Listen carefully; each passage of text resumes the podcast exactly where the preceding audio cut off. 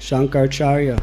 He walked all the way from Sringari Mat, which is long distance away, by foot. And here, although on the order of the Lord he preached all Mayavad philosophy, he was actually Vaishnavanam Yatha Shambhu. He's Shiva, expansion, greatest Vaishnav. His Ishtadev was Narasinghadev. His deity is still there at Joshimat.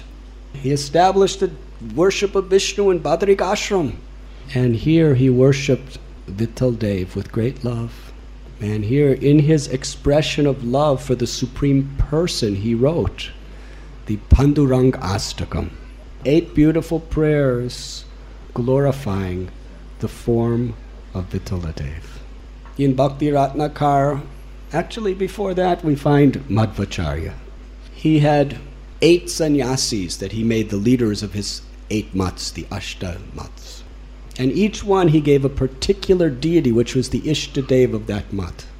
And I know at least one, I think more than one, Pejawar mat, the deity that Madhva personally gave to the original Pejawar Matswami was the deity of Vitaldev.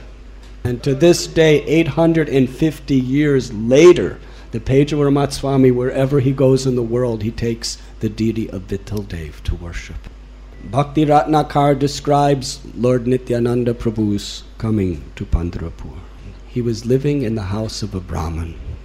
This Brahmin was a very pure hearted devotee.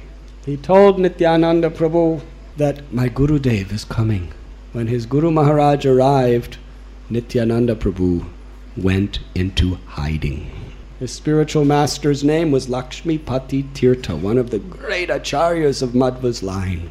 One night, as Lakshmi Pati Tirtha was resting, he had an extraordinary dream.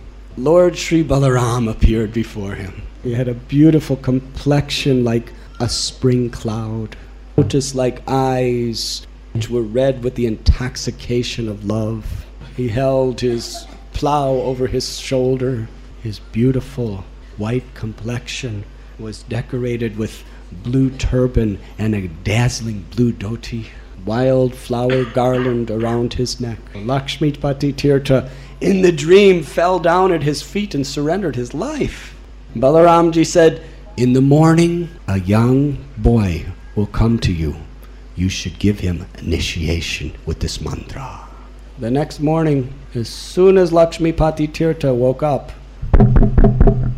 Nityananda Prabhu comes in and offers his Dandavat Pranam, begs him, please give me initiation.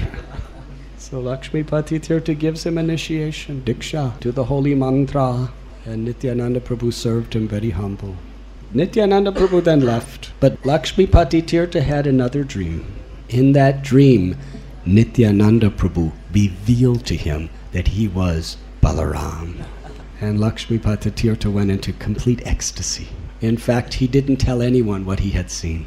He practically entered into a state of samadhi that the Supreme Lord Balaram, in the form of Nitai, has become my disciple. he has accepted my service in this way. Very soon after that, immersed in the thought of Lord Sri Balaram and Nityananda Prabhu's lotus feet, Lakshmi Pati Tirtha left this world to return back home, back to Godhead that most important historical incident took place here in Pandharpur. And we'll speak one more thing. When Sri Chaitanya Mahaprabhu was on his South Indian tour, he came to many places in Maharashtra. It is described directly in Sri Chaitanya Charitamrita that he worshipped Mahalakshmi in Kolhapur. He worshipped Lord Sri Ram in Nasik, Panchabati. According to Bhakti Siddhanta Saraswati, he came to a place called Dwaipayani. And Bhakti Siddhanta Saraswati said, which is now named Bombay. Of course, since his time, it's been changed to Mumbai. Lord Chaitanya also went to the place of the Krishna Venva River, where he discovered the Krishna Karnamrita. And great Vaishnavas understand that that place is Satara. But the place that is most discussed in Chaitanya Charitamrita is his visit to Pandharpur. When Sri Chaitanya Mahaprabhu saw this ancient, merciful deity of Vittal Dev, he danced in ecstasy. And all the people of Pandharpur and all the village people surrounding Pandharpur were coming to the temple to witness his beautiful dance of love. He just drowned the entire atmosphere with Prem Sankirtan. He stayed at the house of a Brahmin. Every day he would bathe in the Chandrabhag River, as did Ramanujacharya, Shankaracharya, Nityananda Prabhu, and all the other great acharyas.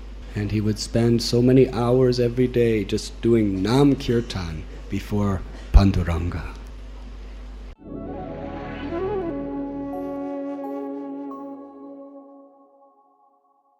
You were listening to Radhanath Swami on thesacredconnect.com.